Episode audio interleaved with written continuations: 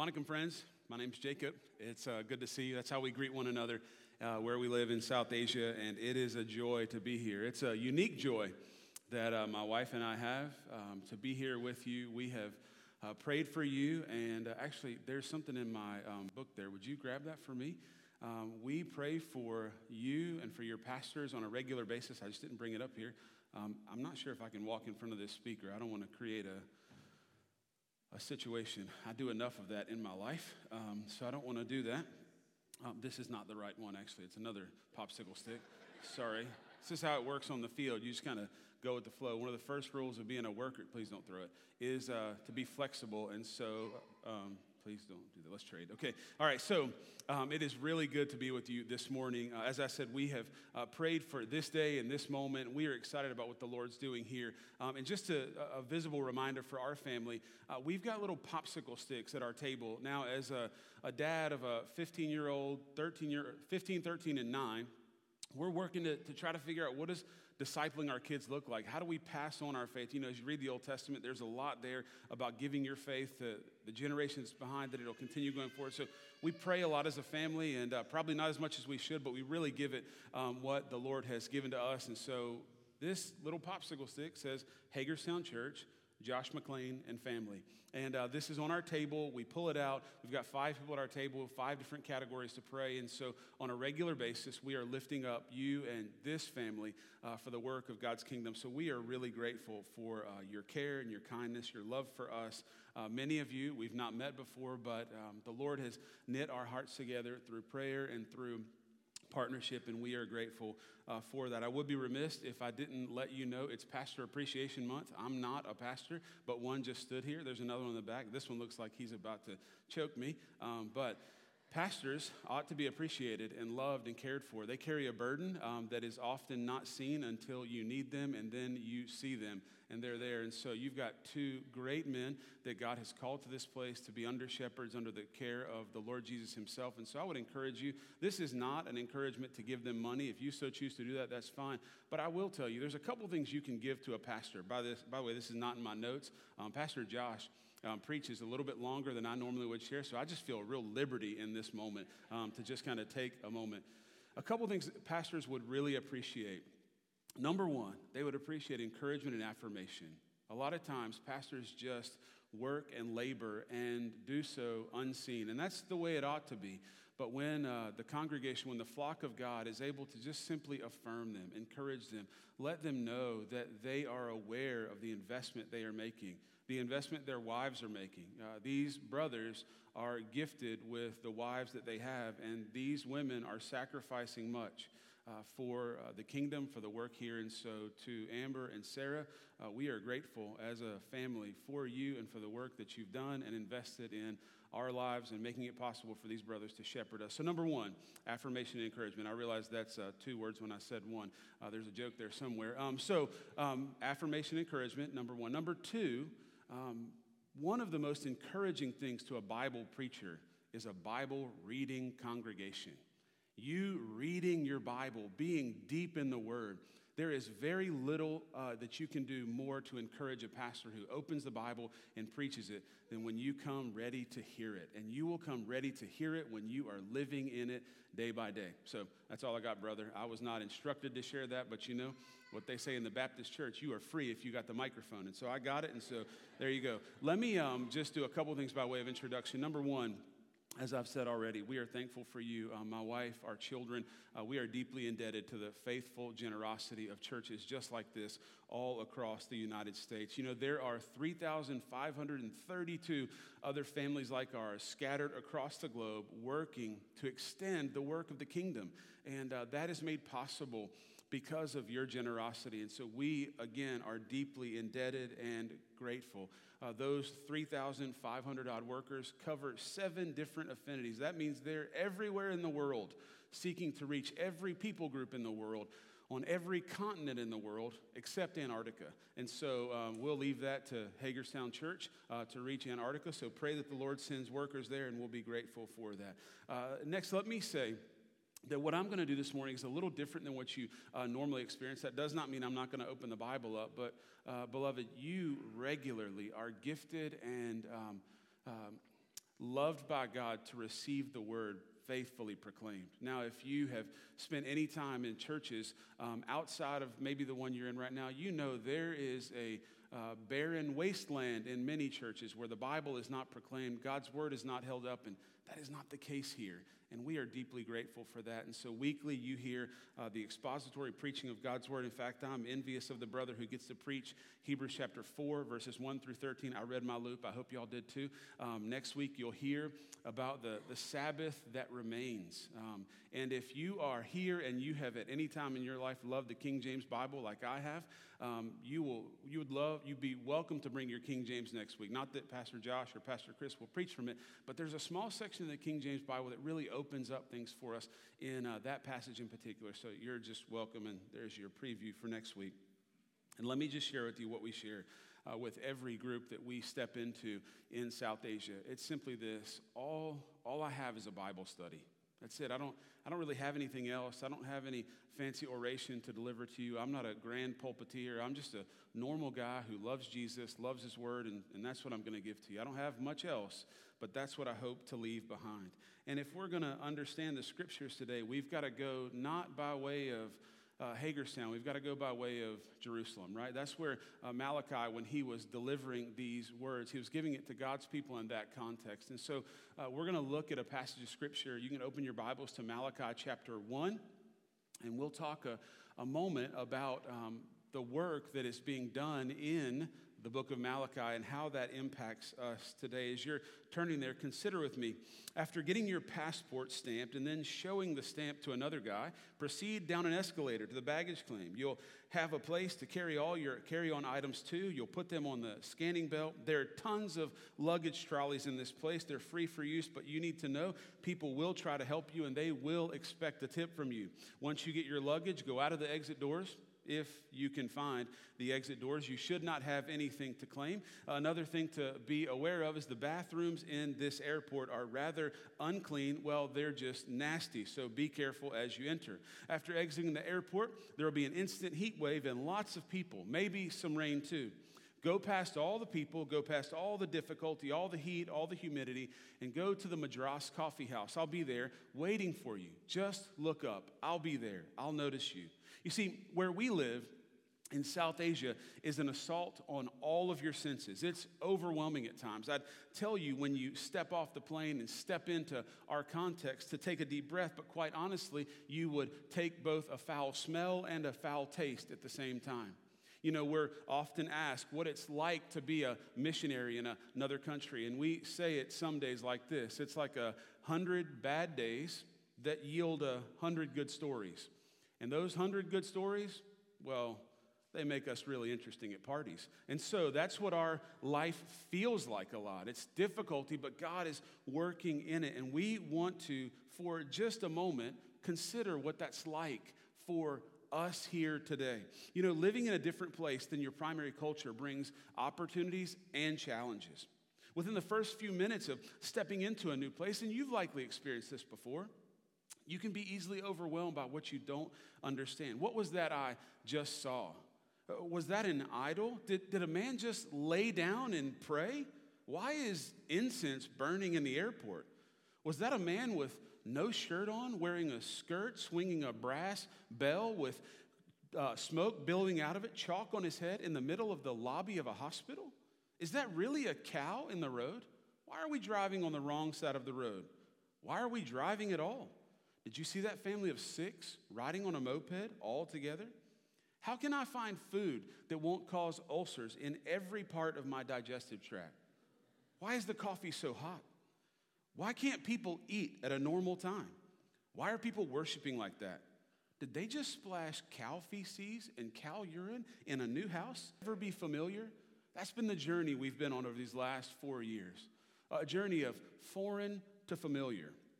We read a book several years ago, and that probably should have been a, a notification to us, a, a red flag, if you will. Things are going to be challenging. And that's been our journey, foreign to familiar. But you know, in the midst of so many differences, so many cultural changes, from trying to learn a language to understand how to eat new food with the right hand, we recognize that there are a few things and one primary thing that is consistent. And that, that one consistent, that one constant in every culture is worship. Everyone worships someone. Everyone worships something. It doesn't matter if you're in Hyderabad or Hagerstown, everyone is worshiping. And as Christians, we are people who worship the God who has been revealed in the scriptures. Now, we are also a people, people that recognize that the scriptures are not given to us by scientific method. We don't know that they're true because we decide that they're true. Rather, the Bible decides if we are true. The Bible reads us. The Bible proclaims itself to be true. God has spoken. But here's what I also know from the scriptures the scriptures teach us that every person worships. Consider Ecclesiastes chapter 3 and verse 11. He has made everything beautiful in its time. Also, he has put eternity into the hearts of men. Think about that for just a second. The Bible says that every person ever created, their heart has been set to eternity. So no matter where you go, from Sri Lanka to Starke, from Mumbai to Martinsburg, from Hyderabad to Hibernia, people in every place are worshiping. That's you, that's me. Many Muslims are responding to the citywide call to pray. Many Hindus are engaged in the puja at home or in the temple. Buddhists are carefully and methodically engaged in meaningful prayer. Atheists are engaged in efforts to assuage their own intellect, knowledge, or pleasure. Several Christians here in the West, maybe even here today, are going through a checklist of moral behaviors to assuage their own conscience. They stand right with God. And then there are those of us who have heard the clarion call of this gospel we heard about just a moment ago, the gospel of Christ, and we have fully surrendered to it. We have said to God, Your gospel, your truth is what is driving my life. And it's to those this morning that I ask the question where must this gospel go? And with one voice, we together proclaim from everyone to everywhere from everyone to everywhere. That's where this gospel must go. Turn in your Bibles now with me to Malachi chapter 1. We're going to read all of verse 11 and part of verse number 14. Malachi the prophet, the Lord speaking through him says, For from the rising of the sun to its setting, my name will be great among the nations, and in every place incense will be offered to my name, and a pure offering. For my name will be great among the nations, says the Lord of hosts. Then pick up in verse 14b. For I am a great king, says the Lord of hosts, and my name will be feared among the nations. Lord, you are a good God. You have proclaimed yourself to be a great king. Now show us, Lord, that that is the case. For your glory and for our joy, we ask it, Jesus, in your name. Amen. So, from the intellectual West to the mindful East, millions and millions of homes have yet to hear the gospel. Think about that with me for just a second. There are millions, I would say billions of people who have not had the opportunity to take their Bible for granted. They have not had the opportunity to hear the name of Jesus and be so inconvenienced by it that they go on with their lives. This great name, as we see in Malachi, has not made it to all peoples and all places. It has not gone from everyone to everywhere. And so today it's to the recipients of this good news that I want to again ask the question well, then where must this gospel go? Should it simply uh, cover High Street? Should it simply cover Washington County? Or should this gospel go from everyone to everywhere? Now, the gospel is, the, is central to everything we do. I think we say it clearly here on a regular basis in our family. The gospel matters, the gospel drives, it's the foundation for us. The gospel central, it's our good news. But, but let's not let the, the, the simplicity of that statement overwhelm us. So let me ask you what is the good news? Are you prepared to take the gospel where it must go? I love the way a, uh, an Anglican uh, pastor, teacher, and theologian once said it. He was very concerned over the complicated nature of theology, which he spent a lot of, much of his life in. But he was also concerned about normal people like me and you, that we had a simple understanding of the true gospel that changed people. John Stott said it this way The gospel is this God saves sinners. Now, I love that. I'm just a simple guy from Richmond, Virginia, and I love to hear God saves sinners. Can you say that with me this morning? God saves sinners. Now, there are some of us here, and you, you look at Pastor Josh, you're like, I could never share the gospel. Well, look, they're recording this. We just recorded you sharing the gospel. You just said it. You just shared the gospel. God saves sinners. You say, Well, I need something a little more. Well, here's something a little more to consider. The good news is that the one and only God, who is holy, made us in his own image to know him. But we sinned and cut ourselves off from him. And in his great love, God became a man in Jesus, lived a perfect life, died on a cross, thus fulfilling the law himself, and taking on himself the punishment for the sins of all who would ever turn and trust in him. He rose again from the dead, showing that God accepted Christ's sacrifice and that God's wrath against us has been exhausted. He now calls us, you, me, the whole world to repent of our sins and trust in Christ alone for forgiveness. If we repent of our sins and trust in Christ, we are born again into a new life, an eternal life with God. This is good news. This is not just good news for you and me. This is good news for all who will hear it and turn to it. And so we simply understand this morning this is the good news. This is what must be proclaimed. This is what must travel from this place and beyond. And the, the Bible is clear, is it not? The only hope we have in this life is that God would find us and change us. Romans 1:16 says it clearly to us. The gospel is the power of God unto salvation. There is nothing else we can do. We can't make the facility nice enough. We can't draw people enough with our personalities. It is only the gospel that changes us. And so it's this central message that we and Malachi look ahead of time to say, how will the world come to Christ? Through the proclamation of this gospel. In fact, Malachi as a prophet of God, looks across time. He looks across space and he sees a picture of a preferred future, if you will. And he says, There's coming a day when God will be proclaimed glorious from the rising of the sun to the setting. That's, that's unbelievable. You realize right now, as we are under the rising of the sun in the east, the sun is setting. The day is finished. They are winding down, sharing their meal, washing their hands, preparing for bed, brushing their teeth, getting their kids in bed again, right? I mean, we, we have the same challenges, the same concerns.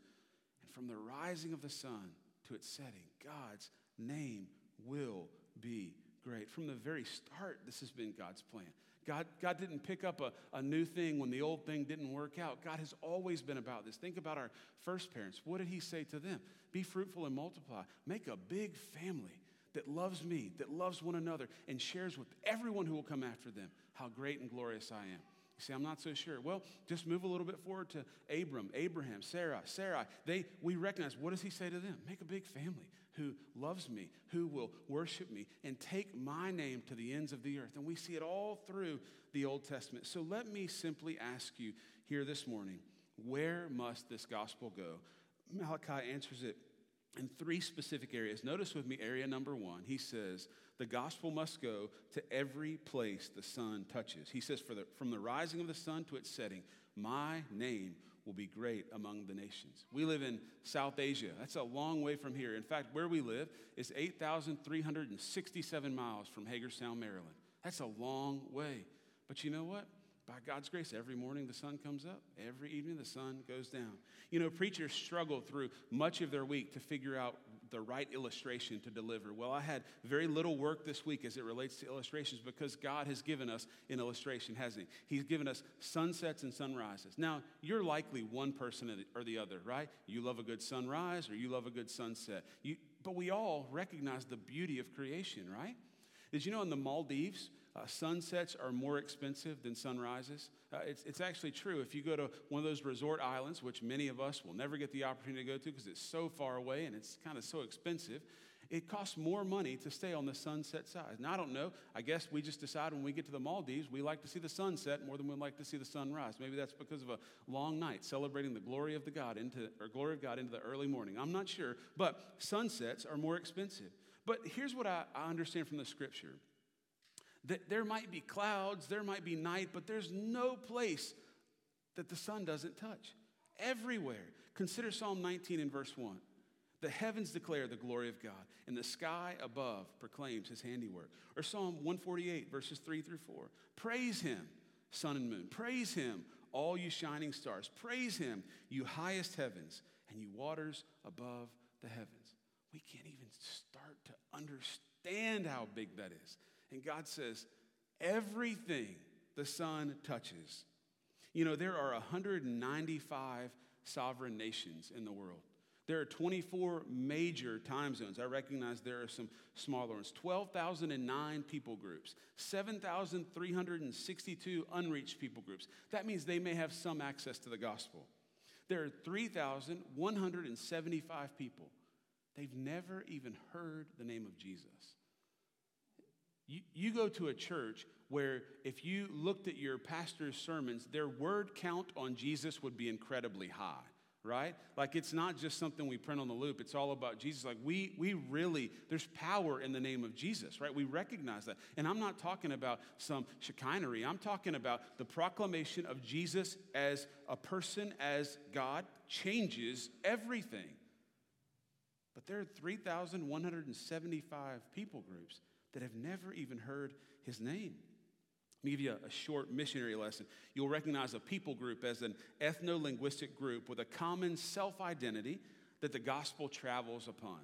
So, so for us, maybe that's we're Americans. We've got a, a cultural understanding of who Christ is. You might say, well, that's not true in a pejorative sense. Well, that's not what we're talking about. We're talking about a group of people that can self identify and have some characteristic that would place us in the same group. And so, we would say there are people groups. Now, consider an unreached people group. This is a group of people that has less than 2% of that people group, specific people group, whether it's 100 people or 100 million, that have a gospel witness. But it, it is there, it's just incredibly small.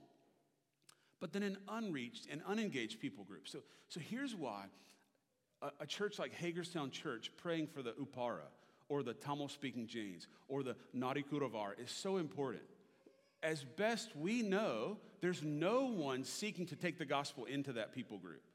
The Nadikurovar, they're the snake catching people. When you've got problems in South India, you call somebody from the Nadikurovar. That, that's their life, that's their job. Imagine your job, you wake up tomorrow morning, it's like, all right, I'm gonna go catch a speckled cobra, king cobra today. Rajanagam, here I come. That's how you say um, king cobra in, in the language that we learn. And that's what you do all day, every day. It's like, Pastor Jamie, hey, I'm gonna go, I got a snake here, come get it. I mean, we're not talking about Crocodile Dundee. We're talking about people who are really going after cobras. That's all they do. But as best we can tell, no one is being sent there. But not only that, if you're unengaged and unreached, there's no one even dropping a need to carry your name to the throne of heaven. That's why it's so important for churches all across the United States to take up arms and pray for these unengaged and unreached people groups.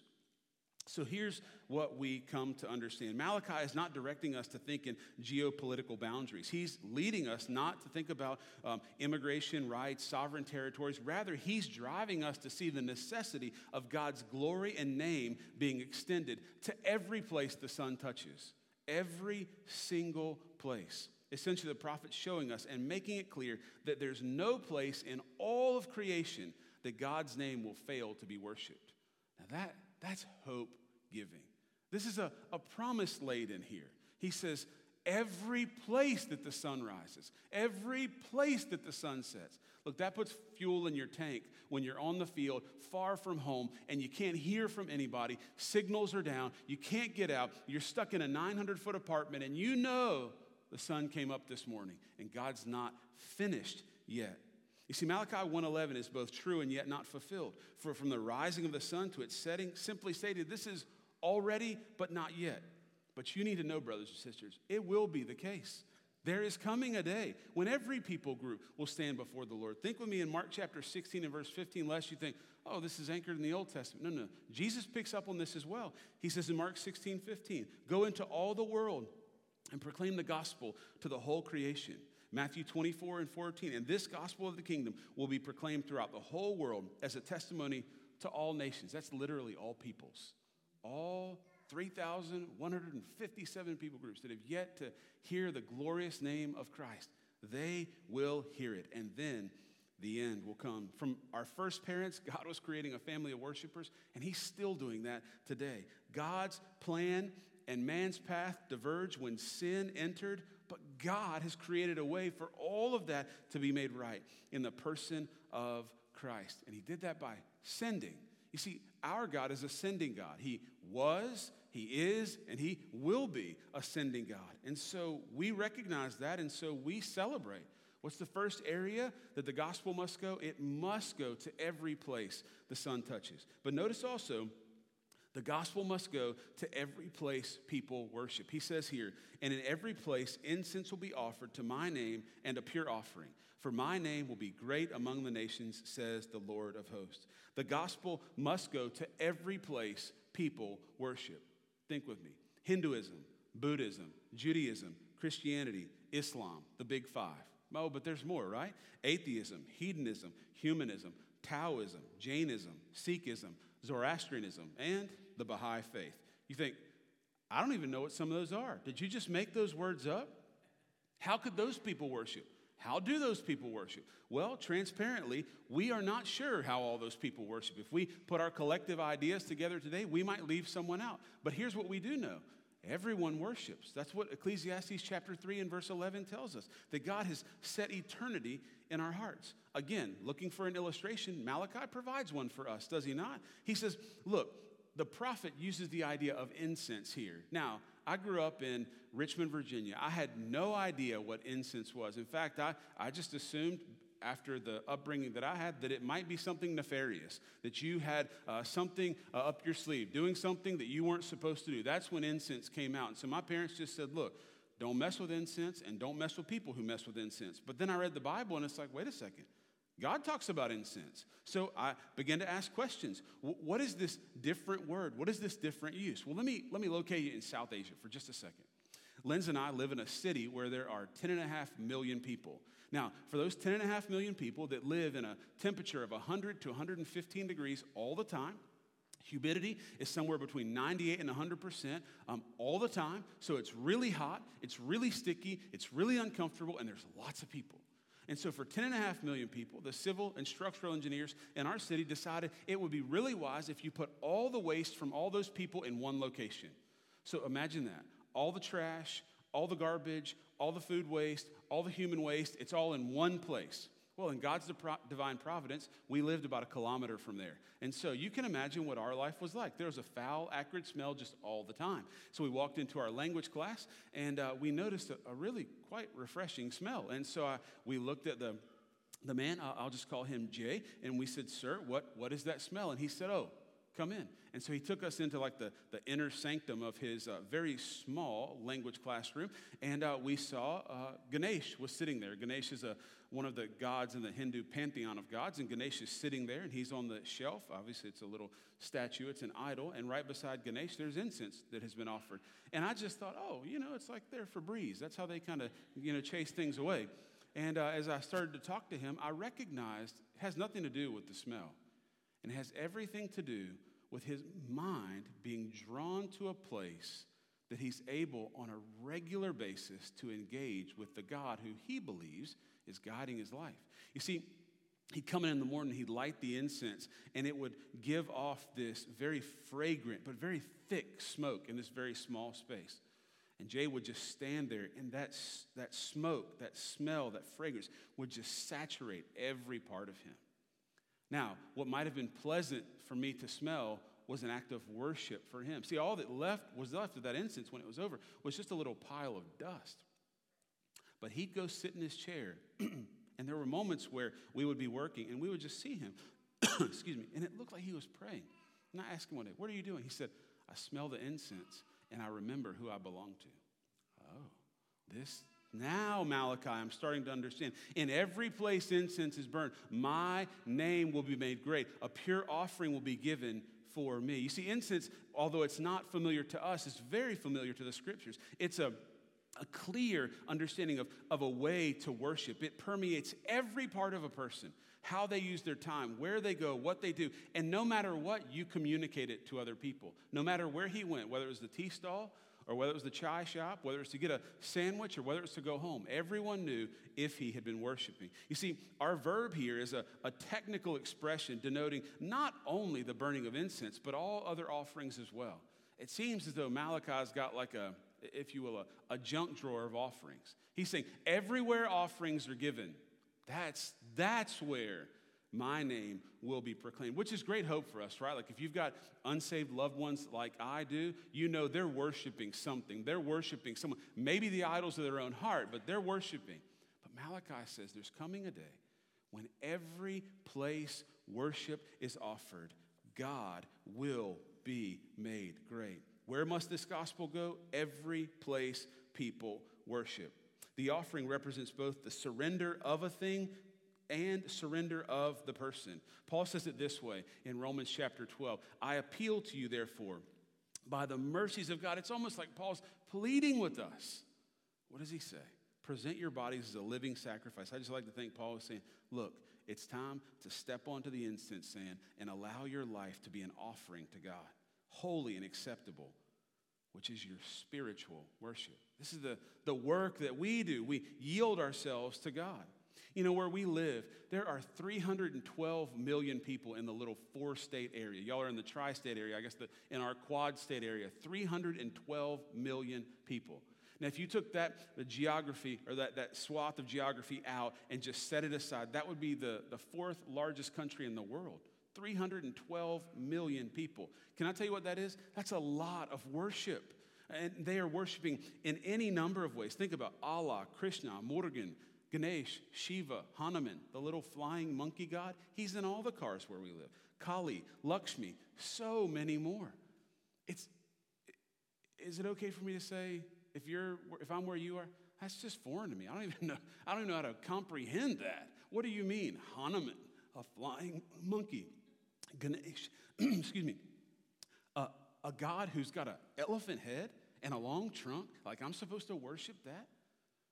The, fact that they bring a Brahmin priest into a hospital, a sanitary place, and he is swinging a brass ball that's billowing smoke and he has no shirt on. And he's got chalk on his head and he's chanting.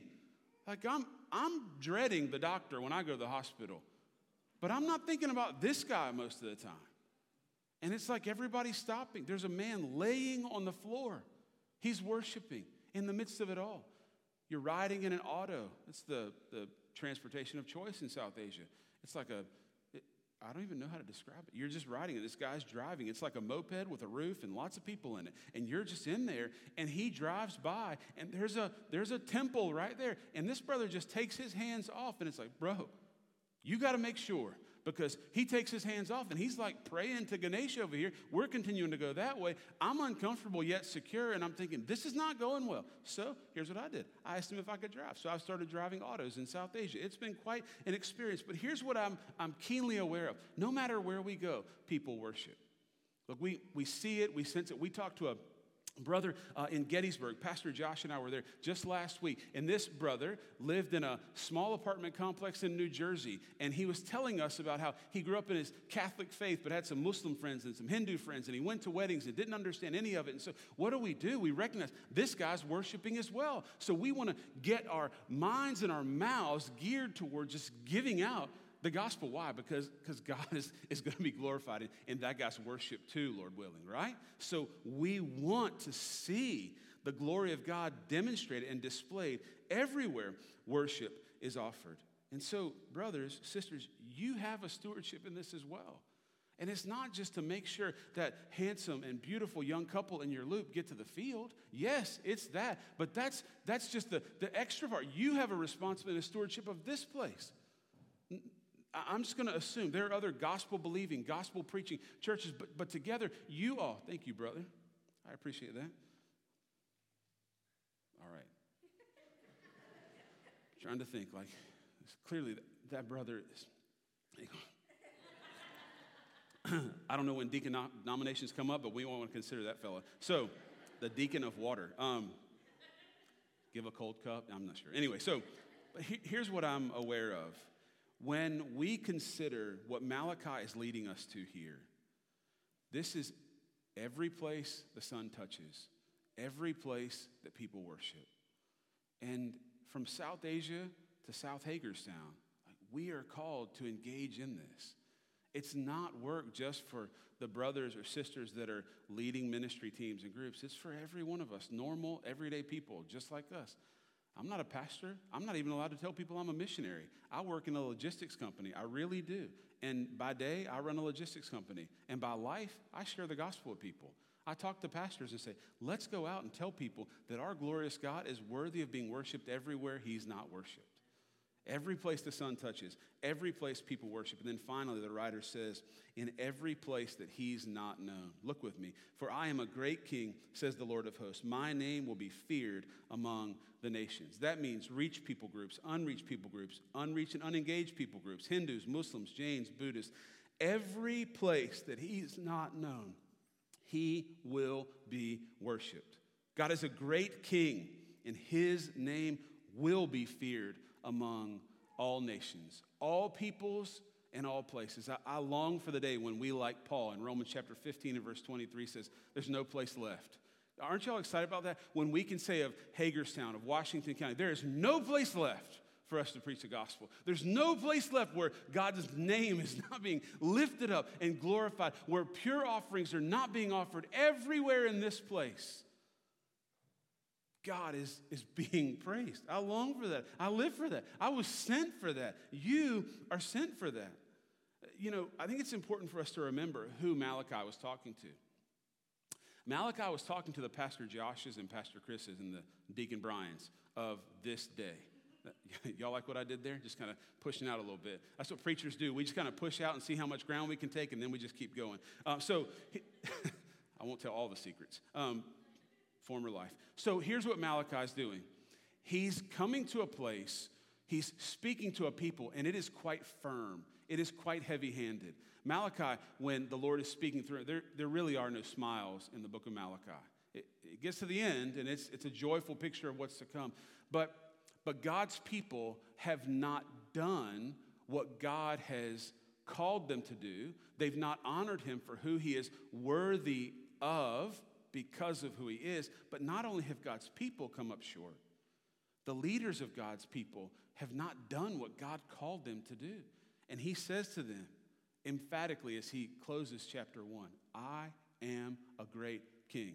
Y'all ever been there as a parent? Like, I've got a 12 year old who's uh, believing at this point he is close to, to manhood, right? Voice is starting to change, and he's just kind of popping his shoulders out a little bit. And it's like every once in a while, I'll just look at him and I'll say, I am your dad. And he's like, all right, I got it. I'm just, you know, he'll just kind of back away. And I know it won't always be like that, but that's what happens in Malachi 1:14. God says, I'm a great king. You see, the Israelites, they knew great king. They, they had that in their mind. They remembered Artaxerxes. They remembered Ahasuerus. They remembered Nebuchadnezzar, Cyrus, Darius, all these guys that were great, harsh, and unwilling to yield their glory. They had that in their purview. And the Israelites had a gracious, good God that was loving them. Read the book of Psalms. It's the loving kindness of God. The steadfast love of the Lord remains in his people. And, and he says, you've, you've kind of taken all that for granted. And I want you to know in this glorious display, I am a great king, and my name will be feared. That, that word fear is a little difficult in South Asia because Hindus are scared to death of everything and they live by fear. And so their lives are driven by fear, their behavior is driven by fear. But that's not what Malachi is saying here. He's saying, My name will be revered. My name will be honored. I think you had an honored guest in your city this week, and it doesn't matter if you liked them or not. You respected that someone was here. Am I right? I think the president of the United States was in Hagerstown. Did y'all, were y'all not here? Y'all are out of town? I mean, whether you like him or not, whether you revere him or not, like there is honor that we give, right? And y'all are like, please don't preach a political sermon. I'm not. I've never been that guy. Don't intend to be that guy. But you recognize when someone important comes into your presence, whether it's the dictator of a foreign country, whether it's a dignitary here locally, we recognize that. And what had happened the Israelites failed to recognize just how great their God was. And he says to them, Where must this gospel go? Everywhere I am not known. Everywhere he is not known, that is where this gospel may be proclaimed. And, brothers and sisters, it may be this morning that you don't have to go to South Asia to find a place that God's name is not made great. It might be in your own home, it may be in your own heart. Zechariah says in Zechariah 14 another prophet in the Old Testament, the Lord will be king over all the earth. And on that day, the Lord, the one Lord, will be his name. The gospel must be made known in every place he's not known, and then the end will come. You know, I believe Malachi, being a prophet, was able to see a picture of a future to come. And now turn with me real quick as we finish up in Revelation chapter 7. I want us to see a picture. I believe this is what Malachi saw. I think he saw the gospel proclaimed in every people, in every place, from everyone to everywhere. I believe Malachi saw that idea of no place left, no place left for the gospel to be preached. Revelation chapter 7, this is the picture I believe he saw and the hope for which we are reaching. Chapter 7, verse 9. After this I looked, and behold, a great multitude that no one could number from every nation, from all tribes and peoples and languages, standing before the throne and before the Lamb, clothed in white robes, with palm branches in their hands, and crying out with a loud voice. I, I'm convinced they're not going to be speaking in English. They're going to be speaking with every tongue, from every people, in every place. That, that means Tamil. That means Hindi. That means good old boy Southeastern English. That means British English. That means West Coast English. That means the people from the Northeast that we can't really understand, but we're kind of from. You know, it's all over the globe Portuguese, Spanish, Chinese, Mandarin, Taiwanese. I mean, the, the glory of God will be magnified by every tongue. Think about that. There's not one language. You know, I have struggled for the last four years of my life to be able to speak to people in their language. And you know what got me through over and over? There has never been a word in any language, any language, that God doesn't understand. There's never been one heart, one mouth that called out to him that he's like, I can't understand you. Can I learn that language? I don't understand that. God doesn't say that. Every person that calls out to God, he's like, I'm right here. I love you. Christ is here. You can be, I mean, it's all there from every tribe, every nation, all peoples, all places, standing before the throne, clothed in white robes. Salvation belongs to our God who sits on the throne and to the Lamb.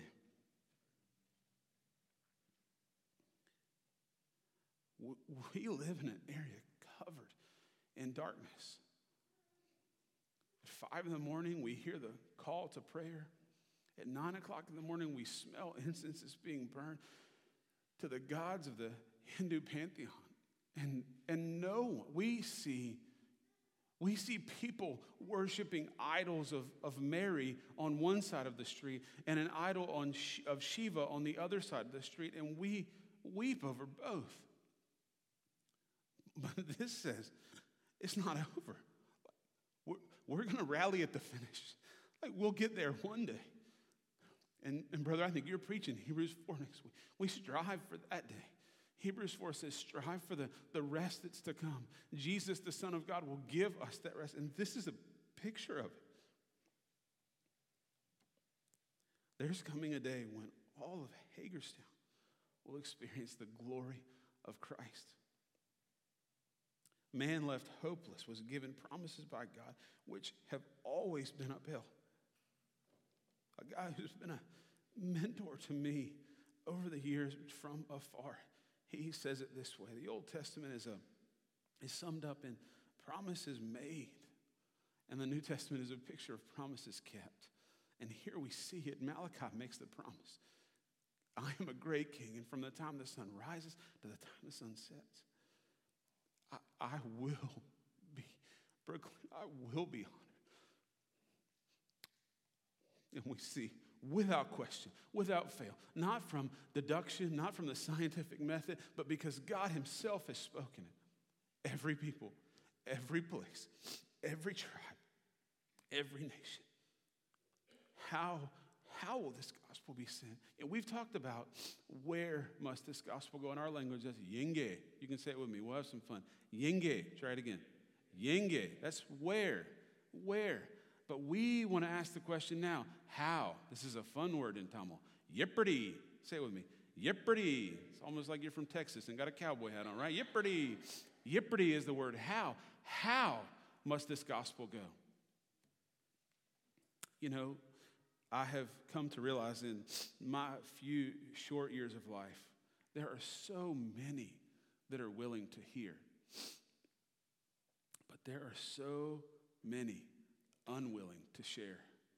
May it not be said of us, brothers and sisters, oh, that, that's a lampstand that has to be removed. You know, I'm, I'm overjoyed when I consider what God is doing here. And I, I hope and I pray that when you ask the question, how must this gospel go? You don't ask it in light of that couple in the loop. You ask it in light of your own life. How must this gospel go to every place the sun touches? How must this gospel go to every place he's not known? How must the gospel go to every place people worship? You know, when I consider this, I, I think about a, a couple that God has placed in our lives that we deeply love. And uh, I can't share their names with you, but I, I will share part of their story. This brother and sister labored for 40 years faithfully here in America. 40 years. This is my last ditch effort to put a small rock in your shoe, to make you really uncomfortable with where you are, to unsettle you, to, to ask that question how must this gospel go? This brother worked for 40 years, faithfully doing the job that he had been created to do. His wife faithfully worked the job that she was created to do. They raised a family and they made it. They retired. They got to where many of us as Americans were aiming for. If I can just make it to retirement, I can take a break. The, the workforce will no longer need me. I can rest, and at that point, I can enjoy my life. And they got to that place, but they had this one problem. They had a preacher who regularly put the, the Bible before them. And they were able, over that 40 years, to see this is the trajectory of a believer is loved by God, changed by God, and sent by God. Loved by God, changed by God, sent by God. Loved by God, changed by God, sent by God. And they, they sat at that little dinner table as they entered in retirement, and they asked the question well, should, should we listen to him? Should, should we ask the question, where are we sent? And, um, well, this is what their story looks like. He's somewhere in South Asia right now, about five foot tall, maybe three and a half to four feet wide, cute little man, kind of looks like Santa Claus. He's riding on a moped. He's joining up with other believers, going to small churches. He's encouraging them with an open Bible, and he says something like this when he gets there I don't have much, but I've got a Bible. We can study it together, and we can see your life, your family, your church, and your area transformed, just like God transformed my life. This is a 71 year old man. He's been married longer than I've been alive. His wife is there with him joyfully. You should see him on a scooter. It is something else. Catching Ubers, tr- transferring currency, understanding how people are talking, giving their lives. They're giving the what many people say is the rest of their life. This is the way they say it. We're giving the best of our life to the best work that God has for us. And so, Hagerstown Church, might I let you finish the sermon?